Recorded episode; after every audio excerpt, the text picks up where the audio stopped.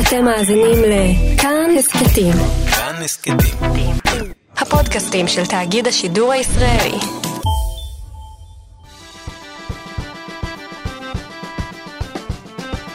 מה שקורה עם שירי לב-ארי.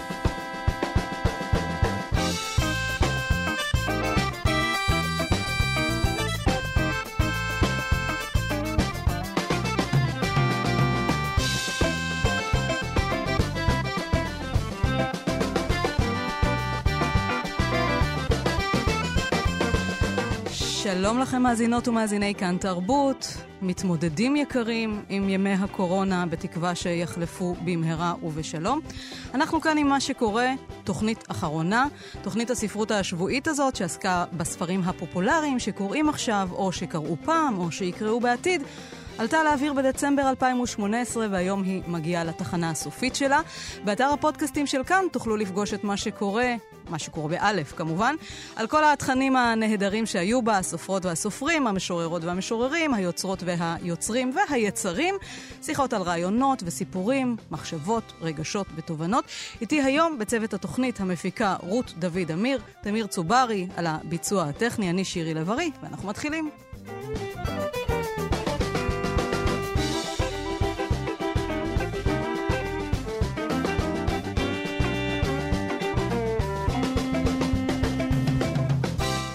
עוזי וייל הוא סופר, תסריטאי, סאטיריקן, מבריק. מאז שקראתי אי שם בשנות ה-90 את ספר הסיפורים שלו ביום שבו ירו בראש הממשלה, נשביתי בקסם העולם הספרותי שלו. נכון, היה גם השער האחורי, המצחיק והפראי בעיתון העיר, אבל מאז קובץ הסיפורים הראשון יצאו עוד כמה וכמה ספרים של עוזי וייל, שבינתיים גילה גם את הכתיבה לטלוויזיה, ועכשיו בהוצאת כתר רואה אור ספר חדש שלו. בשבילי זה תמיד טקס. הספר נקרא האיש שמחק את העולם. מספר על איש אחד, גרוש ואב לילדה, שהזיכרון מתעתע בו. הוא זוכר דברים שלא היו, או שאולי היו יכולים להיות, אבל במציאות הוא מגלה סימנים שלהם, כאילו הם קרו בכל זאת. אז הוא הולך למדען בריטי אחד, ממוצא איראני, שנותן לו גלולה סודית, והגלולה הזאת מכניסה אותו אל נבחי הזיכרון שלו כדי להגיע אל מקור הטראומה ולתקן אותו. שלום, עוזי וייל. שלום, זה התיאור הכי טוב שאי פעם שמעתי לספר. עדיין יש לנו הרבה על מה לדבר. אוקיי. אז תספר קצת איך הוא נולד, האיש שמחק את העולם. אני חושבת שאתה מתעסק הרבה בזיכרון, בספרים שלך, כמובן, ברומן לאן הולך הזיכרון אחרי שאנחנו מתים. או, את אחד מהחמישה שקראו אותו. יש, יש יותר מחמישה, אל תצטנע. אוקיי. וזה באמת תהייה לגבי הזיכרון. אני זוכר משמע אני קיים. כן, זה תהייה בגלל ש... אנחנו בונים לעצמנו נרטיבים, ואנחנו בונים אותם בצורה שהיא הכי טובה לנו. ואז זה גם יכול להיות uh, זיכרון פיקטיבי, והרבה דברים שאנחנו מאמינים שזה אנחנו וזאת הזהות שלנו. זה קשור באיזה נרטיב שסידרנו לעצמנו מתישהו שהיינו ילדים. וזה משתנה, אני חושב שזה משתנה לכולם, גם אם לא קורה משהו טראומטי זה משתנה, ואתה מתחיל בעצם לחזור לאחור, ומה מה קרה, מאיפה זה, למה זה, מה, למה אני נהייתי כזה. מאיפה אני בעצם. ואין לזה תשובה חד משמעית, כי ככל שאתה, הדבר שגיליתי כשעבדתי על הספר הזה, זה שככל שאתה חוזר אחורה, ומנסה באמת להגיע לזיכרונות המשמעותיים והמהותיים ביותר שלך, אתה מגלה שגם אותם בעצם, אולי הם היו, אולי הם לא היו. עצם זה שאתה מסתכל עליהם וחושב עליהם, זה כבר משנה אותם. אז זה מין, מין דבר כזה.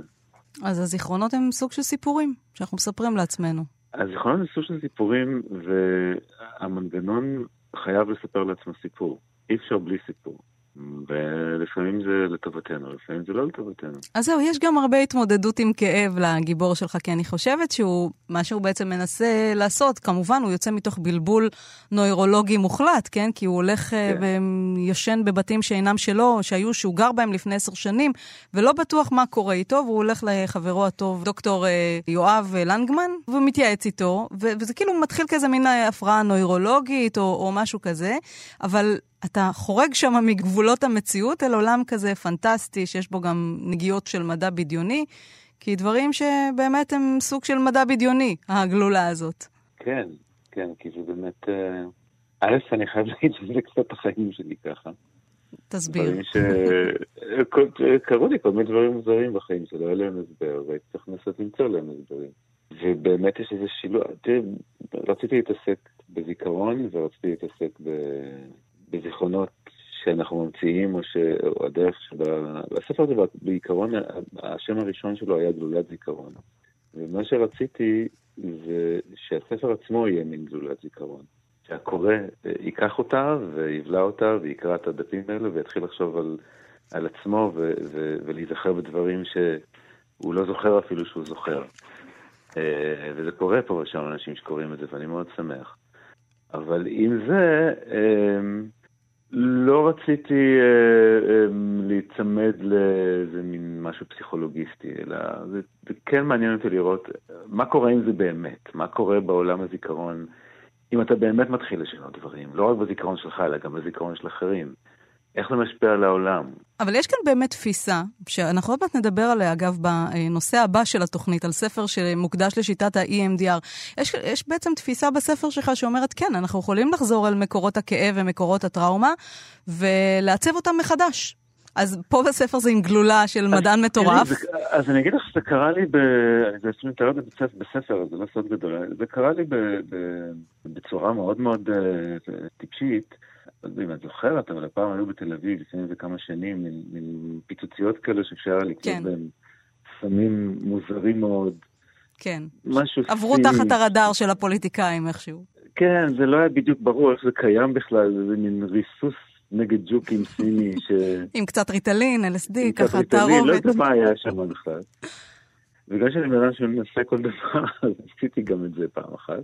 זה נורא ואיום, ואני ממליץ לאף אחד לא להתקרב לזה אי פעם. אבל עשיתי את זה פעם אחת, ומה שקרה זה שפתאום אה, הכל נהיה נורא לאט, נניח, גירד לי בראש, אז גירדתי, ואחרי חמש דקות פתאום אני הרגשתי שמישהו מגרד לי בראש. אה, זה אני לפני חמש דקות. והבנתי שנכנסתי ללופ, אז הרגעתי את עצמי, אמרתי, תרגע, זה יעבור, זה בסדר. ואז אמרתי, רגע, אם אני בלופ, אז, אז אולי אני אכנס לאיזה לופ, אני אחשוב על משהו טוב. אם כבר אתה בלופ, בוא נהיה במשהו טוב. והתמזל מזלי והיה לי איזה מחזיק מפתחות מהילדות שהיה ממש מונח על השולחן מולי. מצאתי אותו איזה יומיים קודם והנחתי אותו שם. ממש מחזיק מפתחות מאוסף מחזיקי המפתחות שהיו לי כשהייתי ילד קטן. ואיכשהו העיניים שלי נפלו על זה, ותוך שנייה זה קרם לעצמו כמעט, ממש נזרקתי לתוך ה... בית שלי כשהייתי ילד. ויכולתי ממש לטייל בחדרים. וזה כל דברים שהיו לי בתוך הזיכרון, אני פשוט לא זכרתי שאני זוכר. יכולתי ממש לטייל בתוך הזיכרון ולעבור uh, חדרים ולפתוח uh, ארונות ו- ולהריח את המצעים של פעם שהייתי ילד. זה ממש... אז זאת אומרת שהזיכרונות האלה צבורים לנו אי שם בתת מודע, ואין לנו גישה אליהם. אני אגיד לך יותר מזה, uh, פתאום שמעתי את ההורים שלי מדברים מהמטבח. עכשיו, הלכתי בבית, וזה הכל בתוך הזיכרון שלי, כן? והלכתי, ופתאום ראיתי אותם מאיזו תמונה שכנראה הייתה לי בתוך הזיכרון, אבל של הוריי שהם היו נורא נורא צעירים. עכשיו, ההורים שלי ספציפית עשו אותי כשהם היו בני 21. זה דבר שאני תמיד ידעתי את זה, אבל מעולם לא חשבת על זה בתור ילד. זה ההורים שלך.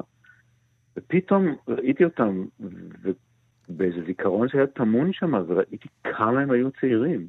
וזה היכה בי, ואפילו מילא אותי באושר באיזשהו שלב, והמון דברים שהיו טמונים שם, ואתה יודע, כעסים שאת סוברת בתור אה, ילד, למה ככה ולמה ככה ולמה עשו לי ככה וזה. ופתאום הבנתי עד כמה הם היו ילדים, וממש ראיתי את זה מול עיניי, זה לא כן. שהבנתי את זה בשכל, ראיתי את זה. וזה עבר בערך חמש דקות, כי לשמחתי לא לקחתי הרבה מהזה ולזה, כי ידעתי שזה זבל, ולא לסמוך על מוכרים באלנבי. כן. אבל זה, זה עשה לי איזה מין טלטלה כזאת של, שמילאה אותי באושר, של להבין, אה, למשל, על ההורים שלי, עד כמה הם היו צעירים. ועד כמה הם היו נחמדים וטובים ורצו טוב בעולם. אז זה כאילו בעצם אה, להזין אה, איזושהי אינפורמציה חדשה לתוך זיכרונות עתיקים. שהם... עכשיו, במקרה הזה באמת לא שיניתי כלום, זה פשוט נהייתה לי פתאום גישה לאיזה זיכרון שהיה טמון לי שם. ו... אבל הגיבור שלך רוצה לנסות. ואז אמרתי, רגע, שנייה, ואם יש גלולה כזאת, אז מזה נולד הספר בעצם, אז רגע, אם יש גלולה כזאת, אם אתה באמת יכול ללכת אחורה, נניח שקרה לך משהו לא נעים בחיים, ואתה משנה אותו. ואז נגמר ההשפעה של הגלולה, נגמרת, ואתה מתעורר, ומבחינתך חווית חוויה מתקנת. אז זה יכול באמת להשפיע על כל המהלך הנפשי שלך. ועל כל הסיפור שאתה מספר לעצמך, וזה לא משנה שאתה יודע שאתה עשית את זה בעצמך, מבחינתך חווית את זה, הכל זה חוויות. אז מכאן נולד הרעיון בעצם. וזרקתי את החרא הזה מאלנבי, ולא חזרתי. ו... אז זהו, אז השאלה איך עושים את זה, יש הרי שיטות פסיכולוגיות, אה, אפילו היפנוזה, אולי נתייחס לזה בהמשך, יש אה, גלולות, והגיבור שלך, כשהוא יוצא למסע הזה, זה מתחיל כמובן, קודם כל, הוא מחפש את מקור הטראומה, כן? אבל זה מתחיל בעניין של סקס, ואחר כך בעניין של אהבה, כאילו משם מוצאים, אבל הרופא אומר לו, לא, לא באהבה מונחת הטראומה, לך עוד קדימה. בסופו של דבר, הזיכרונות הופכים ממש לדברים מוחשיים, שאפשר למחוק איתם עולמות שלמים. בספר, כן. בלי לגלות יותר מדי.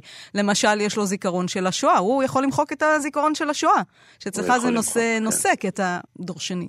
הוא יכול למחוק את זה לכולם, לא רק בשביל עצמו. כן, את כל הקובץ. כי אני חושב באמת, שוב, אתה יודע, פה אנחנו נכנסים באמת לעולמות המדע בדיוני, שזה נורא עניין אותי. ומה אם אפשר לעלות בפולדרים של הזיכרון, בתיקיות, ללכת אחורה ואחורה גם לזיכרון של ארץ, של העם שלך על עצמו, לזיכרון של העולם על עצמו. מה אם אתה יכול לעלות למקומות של זיכרונות של אנשים אחרים ולשנות אותם? אני לא יודע, זה לא עשיתי את זה באמת בחיים, אבל אני כן ראיתי שזה באיזשהו מקום אפשרי בעיקרון. לא הייתי שם, כמובן שלא, אבל זה אפשרי, זה אפשרי, כן. בסופו של דבר. אז. המסע שלו אל האהבה, כן, בזיכרונות הראשונים שלו מהאהבה הראשונה, אז הוא מתאר את עצמו כחייל עוזי, ואתה אומר שזה כן. כבר uh, יסוד אוטוביוגרפי יש פה. ברור. עם, כמובן, uh, זה חצי מהספר זה אוטוביוגרפיה. זה חצי אוטוביוגרפיה, חצי מדע בדיוני, כמו שאתה מגדיר את זה. כן. אז הוא מגיע למרפאה שבור לב, כן, כי הוא לא אכל כלום ולא שתה כלום ו- והתייבש. ומטפלים בו שם, ואז uh, נכנס סניטר מבוגר, שהיה הראשון שראה אותי כשהגעתי לבית החולים. הוא בסדר, החייל? כן, אמר הרופא. אהבה נכזבת, התייבש קצת. מה, מה, מה? זה סוג של מחלה של ישראלים, אנדרי, התלוצץ הרופא. אהבה, אתם יודעים מה זה אהבה? היה לכם את זה ברוסיה? אני מאוקראינה, אמר הסניטר. אה, אמר הרופא, לא ידעתי. האחות הגיעה עם העירוי, תלתה אותו מעליי, והחדירה לי את המחט. יש אהבה אצלנו, יש, אמר הסניטר, יותר מאצלכם. אצלכם, בן אדם שאוהב בחורה והיא לא אוהבת אותו, הולך, קונה אוטו חדש, מרגיש יותר טוב. אצלנו מה יעשה? אין כסף, אין אוטו, אין כלום. נאום הסניטר. כן. אז אה, זה קטע שנורא הצחיק אותי, ואני חייבת להגיד שיש פרצי צחוק בספר הזה שמזכירים קצת את ההומור הפראי של השער האחורי. כן, זה אגב מקרה שאת מספרת אותך יפה מאוד, זה היה באמת הקטע הזה. סיפור שקרה באמת. כן. בזמן כן, השירות הצבאי שלך. כן, אבל כן, הסניטר כן. מאוקראינה, אני לא חתומה על זה. אני לא בטוח אם הוא היה מאוקראינה או לא, אבל היה לו מבטא כלשהו אה, מזרח אירופי. עוזי, אולי אתה תקרא לנו קטע מהספר שאתה בוחר. טוב, אז אני אקרא קצת מההתחלה, שקורה איזה משהו אחד אה, מוזר, אבל איכשהו עוברים עליו ב... ב... אוקיי, קרה, בואו נמשיך בחיים. ואז קורה עוד משהו, וזה מתחיל ככה, השעה הייתה 12 בצהריים. והייתי אמור לאסוף את בני הקטן מיותם מהגן. התכנון היה ללכת ברגל לשוק הכרמל, לעבור אצל ג'ולי, ולקנות אוכל מצרי ביתי, ששני ילדיי מטורפים עליו. לחזור הביתה ולהכיל את שניהם. הגעתי לשער הגן, אמרתי שלום לשומר עם השפם הענק. אמרתי שלום לשלושה ארבעה ילדים שהכרתי וחיכיתי שיותם יצא. לא יצא. נכנסתי פנימה. זה מבנה עם ארבעה גנים בחצר. מצאתי את הגן שלו, הוא היה ריק. התחלתי להסתובב במבנה ולקרוא בשמו, והוא לא היה באף מקום. מבוהל משהו, פסעתי במהירות למנהלת הגנים, אישה עבת בשר, שהיא חיוך מזויף תמידי עוטף את פניה כמו ששקית במבה עוטפת במבה. ותמיד חשבתי שיום אחד יעצרו אותה על משהו נורא, ואכן יום אחד הגיעה המשטרה לבניין ועצרה אותה, אבל משהו מאוד טיפשי, משהו שקשור בסכסוך שכנים. אמרתי לה שאני לא מוצא את בני. היא אמרה, אתה אבא של שירה, לא? כן, אמרתי, שירה הייתה פה לפני שנתיים, אבל עכשיו יותם פה ואני לא מוצא אותו. היא הביטה בי. מה? אמרתי. מי זה יותם? היא אמרה. ניסיתי לא להתפוצץ. אני יודע שהיא מנהלת די רשלנית, אבל זה כבר מוגזם. חשבתי בעודי מנסה להרגיע את עצמי. אז עד עכשיו, מה שחשוב לי למצוא את יותם, כשהטלפון שלי רטט. שירה הייתה על הקו, עניתי. איפה אתה, אבא? אני, אני מחכה לך כבר שעה. אימא אמורה להביא אותך, אמרתי, אני מביא את יותם. ובתי אמרה, מי זה יותם? נעלמתי דום, המנהלת הביטה בי בחשש. עשר דקות אני אצלך, אמרתי לשירה וסגרתי את הטלפון. אתה בסדר? אמרה המנהלת. לא, אני, אני... אתה קצת חיוור. לא, פשוט התבלבלתי בגנים. זה בסדר, אמרתי, וברחתי החוצה.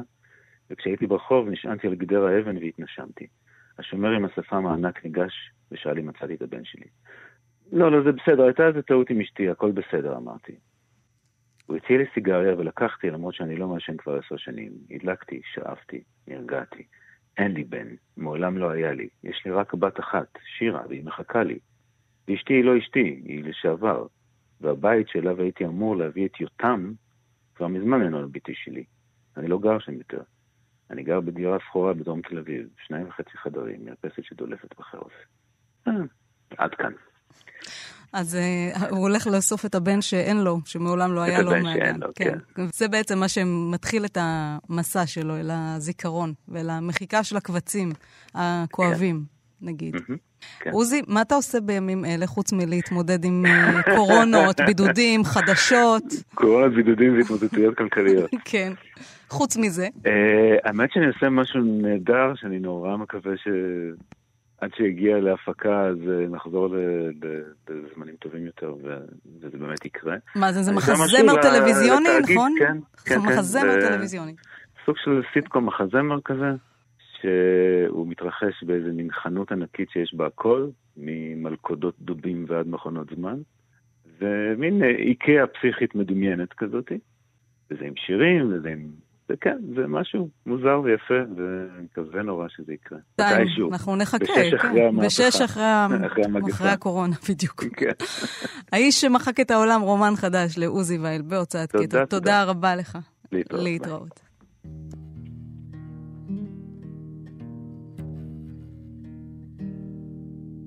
Thanks for the dance. I'm sorry you're tired. The evening hardly begun. Thanks for the dance. Try to look inspired. One, two, three, one, two, three, one. There's a rose in your hair. Your shoulders are bare. You've been wearing this costume forever. So turn up the music, pour out the wine, stop at the surface. The surface is fine. We don't need to go any deeper.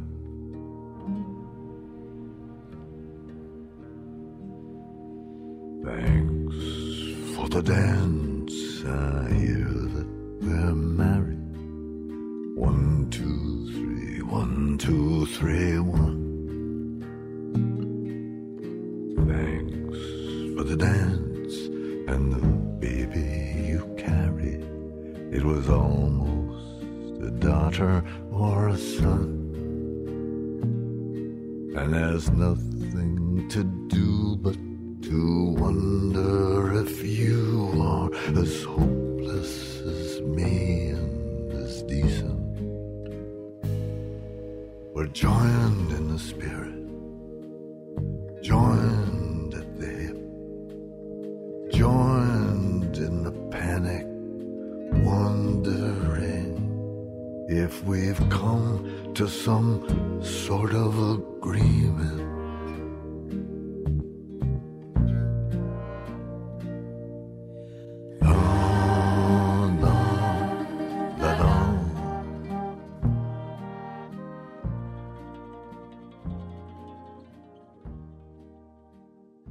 מה שקורה עם שירי לב-ארי.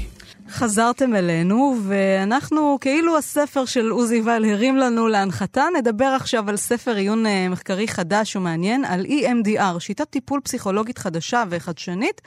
כך נקרא הספר שראה אור אה, בהוצאת מודן, EMDR, הפסיכותרפיה של המאה ה-21, בעריכת אה, אודי אורן ודורית סגל. EMDR זה הקהייה ועיבוד מחדש באמצעות תנועות עיניים. אבל אנחנו ננסה להבין מה זה אומר. שלום לדורית סגל. היי שירי. את תוכלי להסביר לנו על קצה המזלג מהי שיטת ה-EMDR ואיך היא עובדת? ממש על קצה המזלג, שיטת ה-EMDR היא שיטת טיפול פסיכולוגי, שעוזרת ל... לנו לעבד מחדש ולהקהות אה, זיכרונות של אירועים שבהם המערכת שלנו למדה התנהגויות אה, ותגובות שלא מתאימות לנו יותר, ושאנחנו היום, הן מפריעות לנו, יוצרות איזושהי מצוקה או איזשהו סטרס, איזושהי אי נוחות. אנחנו קוראים להתנהגויות האלה הרבה פעמים סימפטומים. זה יכול להיות למשל חרדה, או דיכאון, או מחשבות אובססיביות, רגשות מסוימים. שכולם הם תגובות שנלמדו. נלמדו באירועים שבמהלכם לא היה לנו מספיק אה, משאבים כדי לעבד את המידע, ולכן המידע הלא מעובד הזה ממשיך לעלות במערכת ולהפעיל אותה.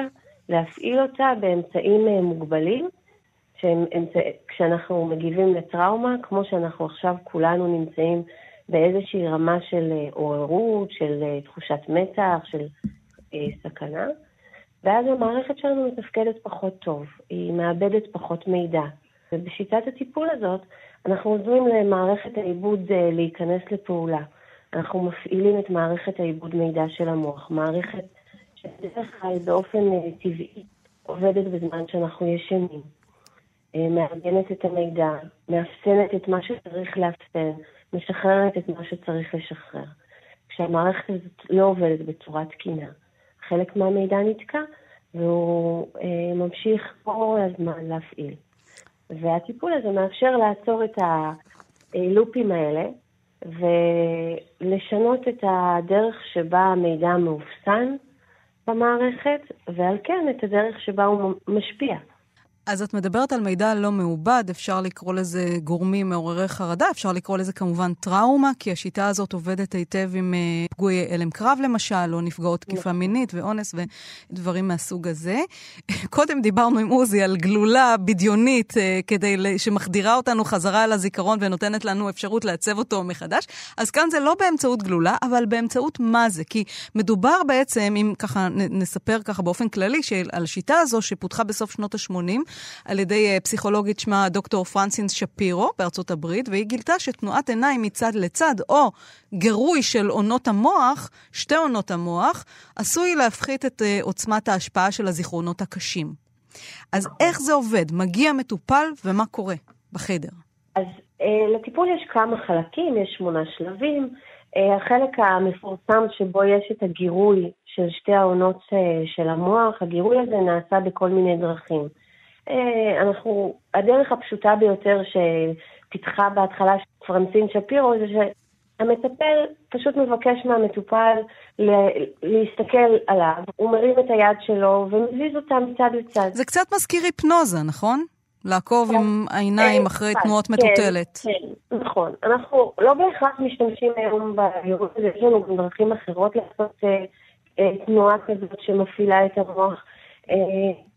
אבל כן, זה, זה, זה, זה קצת מזכיר את זה במימד הזה, וזה באמת חלק מהגדולה אמ, של השיטה הזאת, שהיא מאפשרת איזושהי אינטגרציה, חיבור בין כל מיני חלקים של כל מיני תיאוריות, וגם חלקים היפנוטיים, אה, למרות שזה לא אז, לא היפנות. אז זה לא בדיוק היפנות, אבל אוקיי, אז דרך אחת היא שהמטפל מזיז את היד וצריך, או מזיז חפץ, וצריך לעקוב אחר, אחריו עם תנועות עיניים כדי להיכנס לאיזה סוג של ריכוז.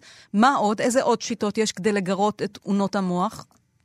אה, קודם כל יש לנו מכשיר שאנחנו אה, משתמשים בו, כל מיני מכשירים שרוטטים או משמיעים צלילים. והם פשוט מייצרים גירוי בשני הצדדים של הגוף, אה, בשני ה... באוזן ימין באוזן שמאל, ביד ימין ביד שמאל. אנחנו גם יכולים לבקש מהמטופל שהוא יזיז פעם את רגל ימין ופעם את שמאל, יתופף. אנחנו לפעמים מתופפים אה, על הברכיים של המטופל או על כפות הידיים של המטופל. אה, ובאמצעות tapping אנחנו יכולים לייצר את הגירוי הזה. ואז אוקיי, יש... נוצר גירוי, נכון? Mm-hmm. באמצעות משהו שהוא מונוטוני או רפטטיבי? כן, רפט... חוזר על עצמו, כן, פעם בימין ופעם בשמאל. והגירוי הזה ניתן אה, ביחד עם, ביחד עם הטיפול שהוא בעצם אה, לוקח זיכרון, ומשתמש בו כדרך להיכנס לתוך ה... אה, נגיד, אה, להסתכלות פנימה. אה, ובאמצעות הזיכרון אנחנו מפרקים אותו לחלקים שאנחנו מכירים, לחלק ויזואלי, לחלק מחשבתי. הכל באמצעות. מילולית, כן? בתיאור בצורה מילולי מילולית, של, המטפ... כן. של המטופל יחד עם בדרך כלל זה המטפל. בצורה מילולית, לפעמים זה יכול להיות בצורה השלכתית, עם ילדים זה אולי בציור או במשחק, אה, אבל באופן עקרוני מדובר בטיפול שיחתי. אנחנו... אה, ואז, אנחנו- ואז מגיעים אל הזיכרון קשה, ומה קורה כשמגיעים באמת פתאום אל מקור הטראומה? אל, נכנסים לשדה מוקשים, כן? נכון. אה, סיטואציה בהלם קרב, או ח- חלילה סיטואציה של אונס. נכון, ויש איך- איך ניגשים לזה? כן. חלק מהעבודה היא ליצור את המרחב הבטוח ב- בטיפול, בין המטפל והמטופל. אה, העבודה, אנחנו לא ישר קופצים ראש לתוך המקום הכי כואב, יש אה, תהליך של הכנה ובנייה, אה, של, גם של קשר וגם של כלים שאנחנו ביחד. אנחנו מסתכלים על זה ביחד, מתבוננים, במשהו שדומה לפעילות של מיינדפולנס, של נוכחות מודעת, שלא שיפוטית. וההתבוננות המשותפת ביחד עם המטפל, המטפל והמטופל, עם הגירוי הדו-כיווני הזה, מה שאנחנו רואים שקורה זה שבהתחלה יש התחברות, וכמו שאת אומרת, לשדה מוקשים, זה אולי נורא מפחיד, או בכל מקרה זה מאוד מעורר, רמת העוררות עולה. אה, כן. הטיפול, מה שהוא עושה זה שהוא מאפשר למערכת לווסת את עצמה מחדש. ומה שאנחנו רואים זה שאחרי שהרגשות והתחושות עולים, הם באופן טבעי, עצמאי לחלוטין, מתחילים לרדת, ואם הם לא, אז גם המטפל יודע לעשות את זה ולהניע את התהליך הזה. אבל איך יודעים שזה לא, זאת אומרת, שזה לא חוזר למקום? עוזי וייל קודם מפנטז בספר שלו על למחוק קבצים, כן? זיכרון כואב, עושים control A delete באיזשהו אופן. כאן אי אפשר למחוק קובץ, אז איך לא, דואגים לכך למחוק. שמרוקנים אותו מתכני הכאב? אנחנו לא מרוקנים אותו מתכני הכאב, אנחנו אה, אולי נגיד מאלחשים את הכאב, אנחנו משנים את הדרך שבה אנחנו מתבוננים. אני אוהבת אה, להסתכל על טיפול EMDR קצת כמו על אה, נסיעה ברכבת הרים. אנחנו מתחילים בנקודה מסוימת, זה עולה, עולה, עולה, עולה, אחר כך זה יורד, מסתובב, מתבלגן, בלגן, ובסוף זה חוזר לאותו מקום כן. כן. באיזשהי משהו יותר איטי ורגוע. וזה בעצם מה שאנחנו רואים. הזיכרון הוא לא נמחק, אבל משהו בו משתנה. הרבה פעמים מטופלים יגידו, זה כאילו יותר רחוק. זה בעצם קרה מזמן, זה, אני לא יכול, אני לא, כן. כן. לא מרגישה את זה כמו שקודם הרגשתי את זה. אנחנו משתמשים בהרבה מאוד מדידות. זה, זה, טיפול EMDR זה טיפול מבוסס מחקר, גם בתוך החדר, אבל גם בכלל. אז אפשר לבדוק הזאת את המוח, איך הוא עובד, כל פעם נכון, שמדברים על ואנחנו כל הנושא. הזמן בודקים, אנחנו בודקים. ממש, חלק מהטיפול זה שהמטפל שואל את המטופל, כמה זה לא נעים לך עכשיו, מ-0 עד 10. כן. 0 זה ניטרלי, 10 זה הכי גרוע שיכול להיות. ואנחנו רואים שמרבית המטופלים, במרבית הטיפולים, האינדיקציות אה, מתחילות במאוד גבוה, זה יכול להיות 10, זה יכול להיות לפעמים יותר מ-10, והטיפול מגיע לאפס גם. כן. מה שלפני חצי שעה או שעה התחלנו לעבוד עליו, והוא היה מ-0 עד 10, 4,000, אחרי אה, 40 דקות הוא 0. טוב, זה נשמע כזה כמו קסם, וגם המאמר שלך נכון. בספר, שהוא אוסף של מאמרים, נקרא, אה, יש לו כותרת די מפתה, טיפול פשוט קצר וטוב, החלמה נכון. מהתקפי חרדה בחמישה מפגשים. נכון. זה נשמע כמו תרופת פלא. במקרים מסוימים, וזה מה שמאוד אה, השתדלתי להדגיש במאמר הזה, כן, במקרים מסוימים שבהם יש לנו בן אדם שהוא בסך הכל אדם בריא, ההתפתחות שלו היא תקינה, הוא לא עבר אה, אירועים טראומטיים קשים. כן. אה, במקרה כזה, שקל לנו לאתר את המקור של הטראומה, אז זה יותר באמת- קל, יותר קצר. קל, כן, כן, אני, כן. כן. אני, אה, וש, ואני באמת מתארת פה את ה... יש פה סיבה ותוצאה. כן. ברגע שאנחנו יודעים מה הסיבה, אנחנו מבינים את התוצאה. אם אנחנו יכולות לרפא, גם בדמיון, תוך כדי הגירוי הבילטרלי, הגירוי הדו-כיווני, כן. בנוכחות אה, משותפת, אז אנחנו רואים שהסימפטום פשוט נכחד. כן. אז uh, זה שיטת EMDR, הפסיכותרפיה של המאה ה-21 uh, בספר חדש, בהוצאת מודן. דורית סגל, תודה רבה לך על השיחה הזאת. תודה רבה לך. להתראות.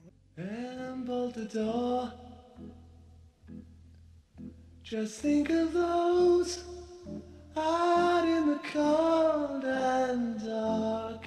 Cause there's not enough love to go round.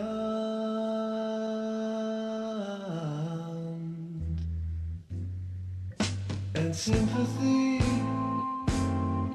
is what we need, my friend. And sympathy is what we need. And sympathy is what we need, my friend. Cause there's not enough love to go around.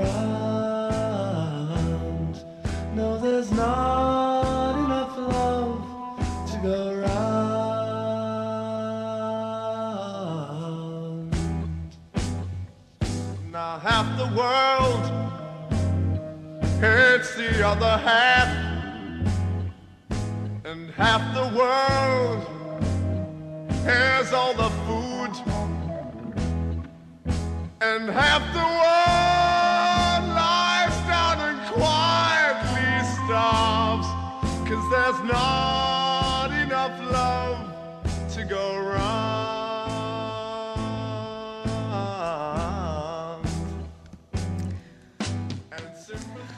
הילדים אה, בבית עכשיו נהנים ומשתגעים, אז אני לא אעשה את הצעד המגוחך הזה ואמליץ לכם על ספר לקרוא ביחד עם הילדים. זה אפשרי אולי ב Bizarro World של סיינפלד, כן? העולם ההפוך והמושלם, אבל אה, בכל זאת, מדובר כאן בעגנון.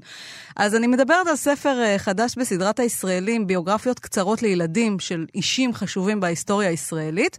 אבירמה גולן כתבה ספר על ש"י עגנון, ואנחנו אה, אוהבים את עגנון. שרון שפיץ, אגב, עירה איורים מאוד מאוד יפים. שלום אבירם הגולן. שלום לך. את ניגשת פה למיתוס אה, יהודי-ישראלי גדול, ואת צריכה בטקסט קצר, נגיש לילדים, להביא את התחנות המרכזיות בחייו, אבל גם את המהות העגנונית. אגב, האיורים היפים של שרון שפיץ תומכים בטקסט, כי למשל, את לא כותבת עגנון כתב בעמידה, אבל רואים אותו עומד אל אה, דוכן הכתיבה שלו וצופה אל החלון. בעודו כותב. אה, נכון, וזה רק מראה לך בעצם איזו עבודה אה, עמוקה אנחנו עושות, כי אנחנו באמת מקדישות לזה המון המון המון זמן ותחקיר. אפשר להגדיר בעצם את הכתיבה הזאת לילדים בסדרה הזאת, הישראלים, שהיא בעצם המשך של סדרת הישראליות שיצאו ב... נשים בולטות כן, בהיסטוריה נשים הישראלית. גדולות כן. בישראל, בתנועה הציונית, בארץ ישראל.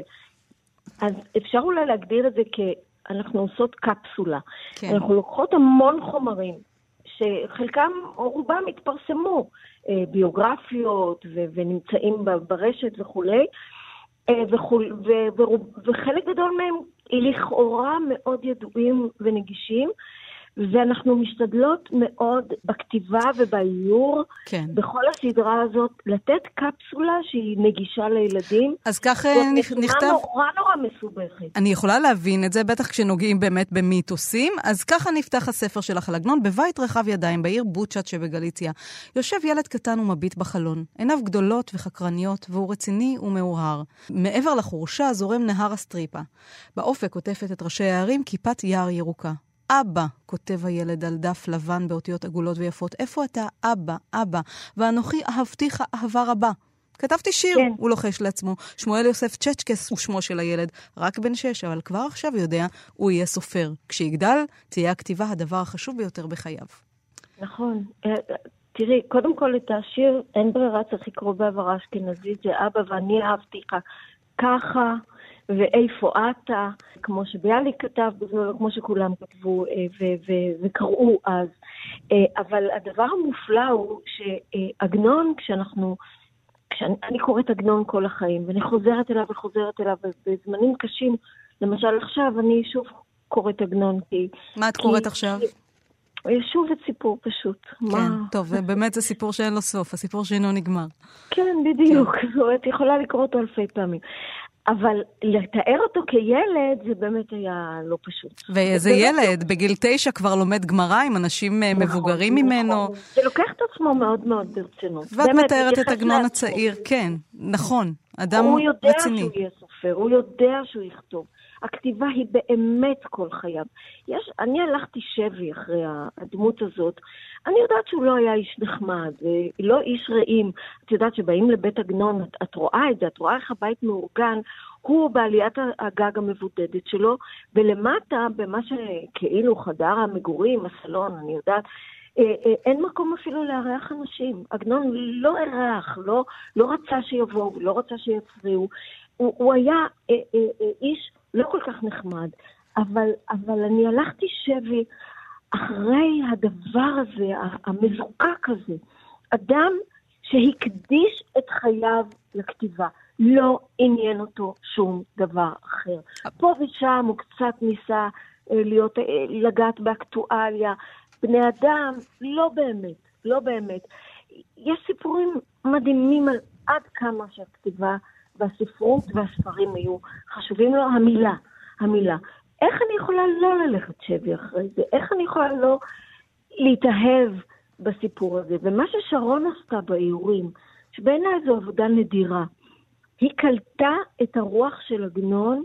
תשימי לב, למשל, יש את האיור שאני אני מספרת על, על, כשהוא הגיע כבר לתלפיות, והוא כתב את מאויב לאוהב. זה סיפור שבזמנו, דרך אגב, למדנו בבתי ספר, אני לא יודעת מה קורה היום, על הרוח, כן. על המאבק שלו ברוח, שכמובן הלבישו על זה הרבה מאוד סימבוליקה של היחס שלו לערבים ולבני הארץ הזאת וכן הלאה וכן הלאה. אני חושבת שהוא אפילו גם הסכים לזה שיש שם סימבוליקה. אה, לפעמים הוא היה מיתמם, הוא היה ככה צוחק על כולם. אבל אה, שרון, כשהיא עירה את, ה- את, את עגנון, מנסה לתפוס את הכובע ועף ברוח, זה איור כמעט שאגאלי בעיניי, זה כמעט שאגאל.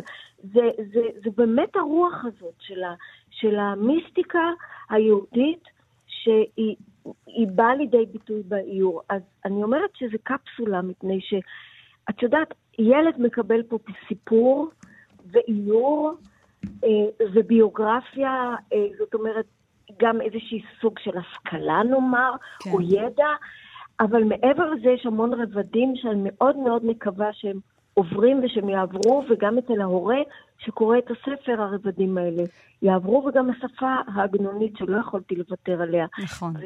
שתלת, שתלת מילים של עגנון. וציטוטים, נכון. הם כן, יותר משתולים לאורך כל הספר. אצל נחום גוטמן למשל, שהוא אהבת חיי, שזה הספר הראשון שהוצאנו בסדרה הזאת, כן. שהוא הסופר שהכי השפיע עליי בעולם, אה, אה, מגיל מאוד צעיר. אה, ציטטתי קצת פחות, אבל האיורים, שוב, גם שם כן. יש האיורים ברוחו של גוטמן. זאת באמת- עבודה כזאת מלאכת מחשב. מלאכת- מלאכת מחשבת, והטקסט הוא באמת מרוכז, יפה וגם אה, מרגש, עם ציטוטים מתוך היצירה, רלוונטיים מאוד. אבירם הגולן על ש"י עגנון, איורים של אה, שרון שפיץ בהוצאת צלטנר וכתר. תודה רבה לך על השיחה הזאת. תודה רבה לך. להתראות.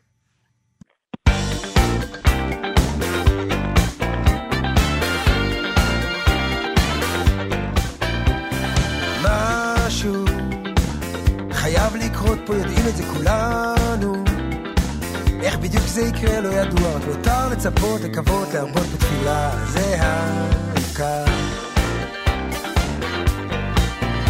זה מרחב באוויר, אי אפשר להסביר, רק לקרוא את הכתובת על הקיר. הגשר צר והחבל רועד, כמעט ונפלת, לשום עליה לא לפחד, לך תתבודד.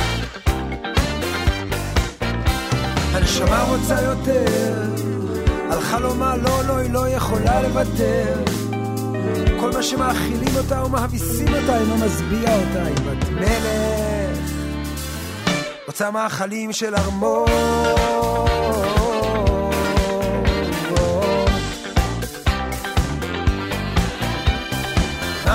משהו חייב לקרות פה, יודעים את זה לצפות, לקוות, להרבות לתפילה, זה העיקר. פה זה באוויר, אי אפשר להסביר אהרון רזל, זה השיר שאנחנו שומעים אה, ברקע, לשירים של אה, המוזיקאי הנפלא הזה, אהרון רזל, התוודעתי לפני די הרבה שנים, בעיקר דרך זמן הגאולה, האלבום השני שלו. אז אנחנו זקוקים עכשיו אה, במיוחד לגאולה.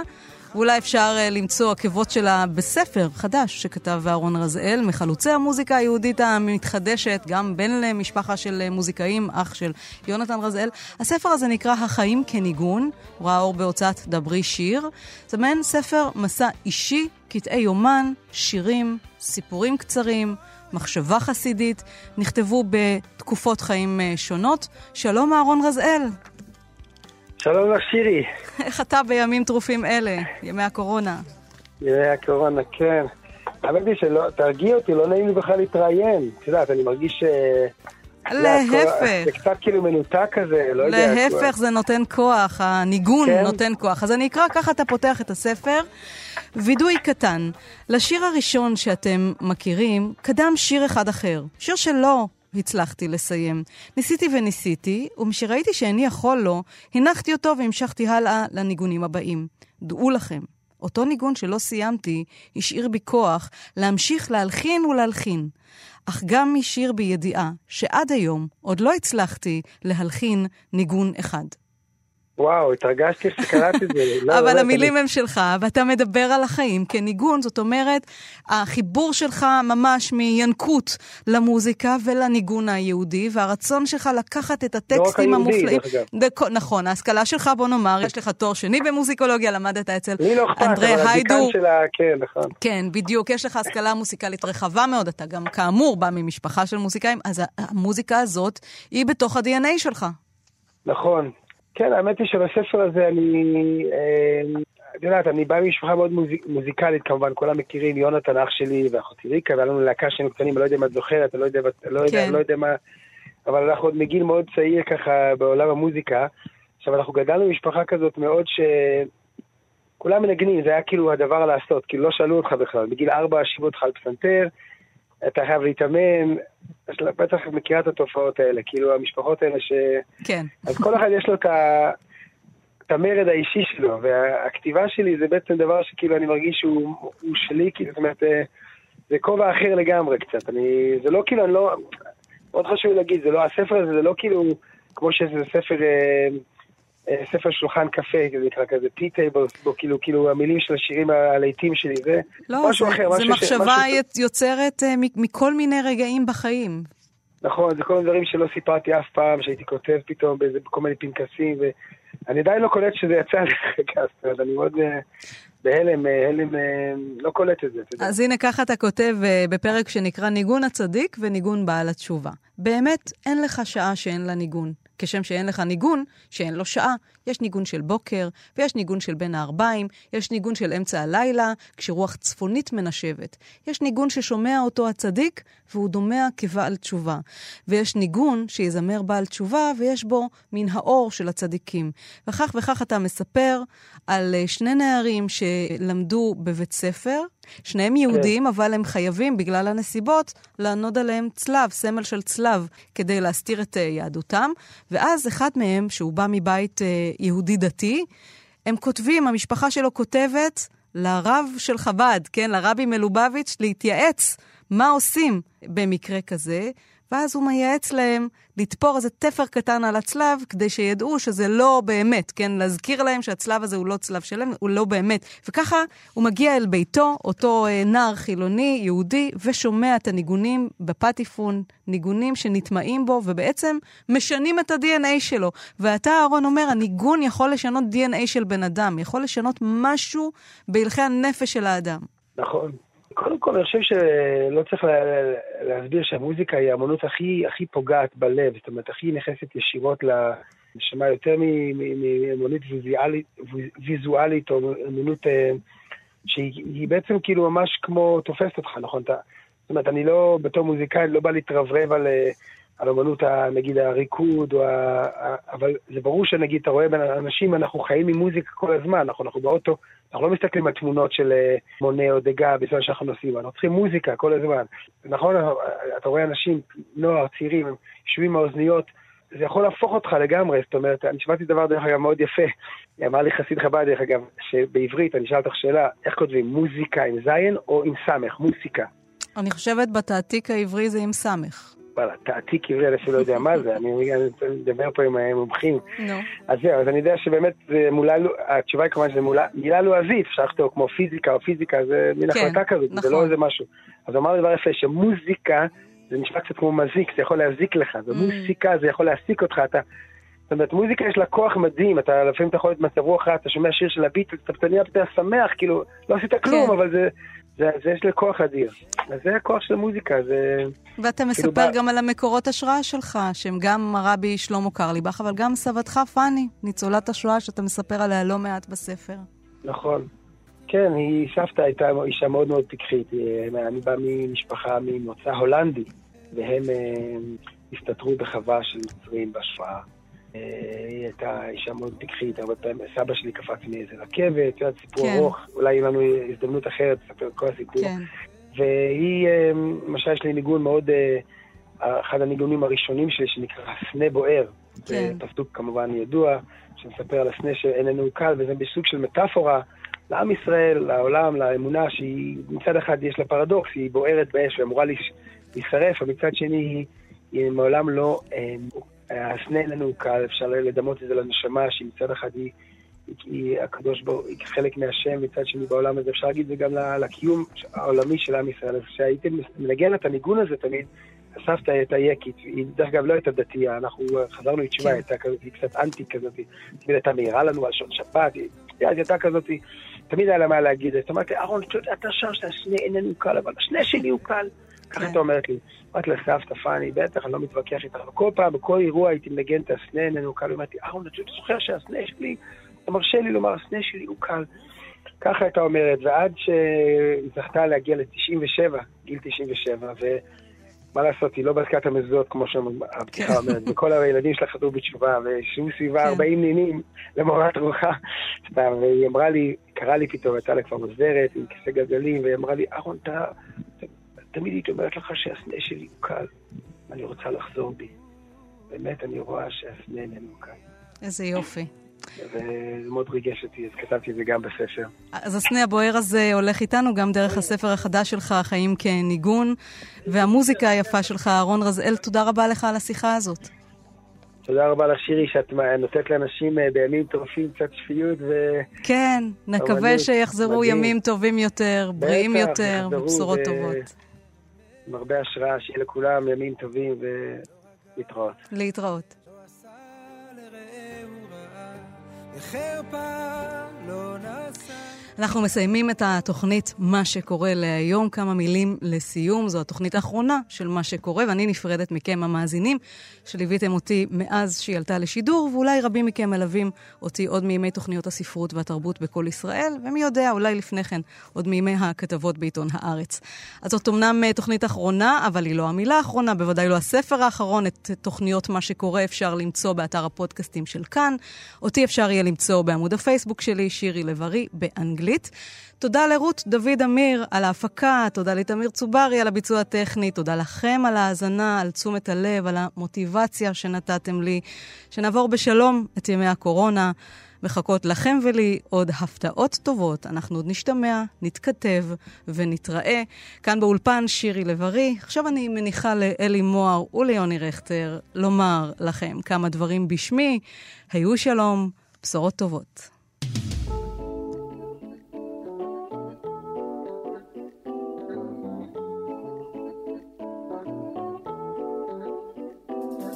כמו עמוד ענן, כך תלך לפני העדר, תבין הכל תדע, לא תאמר מילה אחת. כמו עמוד עשן, תיעלם בתוך החדר, משהו בך יאמר לך המשך בדרכך. כמו שבילי חלב שחוצה את השמיים הולך ישר, לא שם לב לכוכבים שזוהרים כדי לסנוור את העיניים. משהו בך יאמר לך המשך בדרכך. או, לך ישר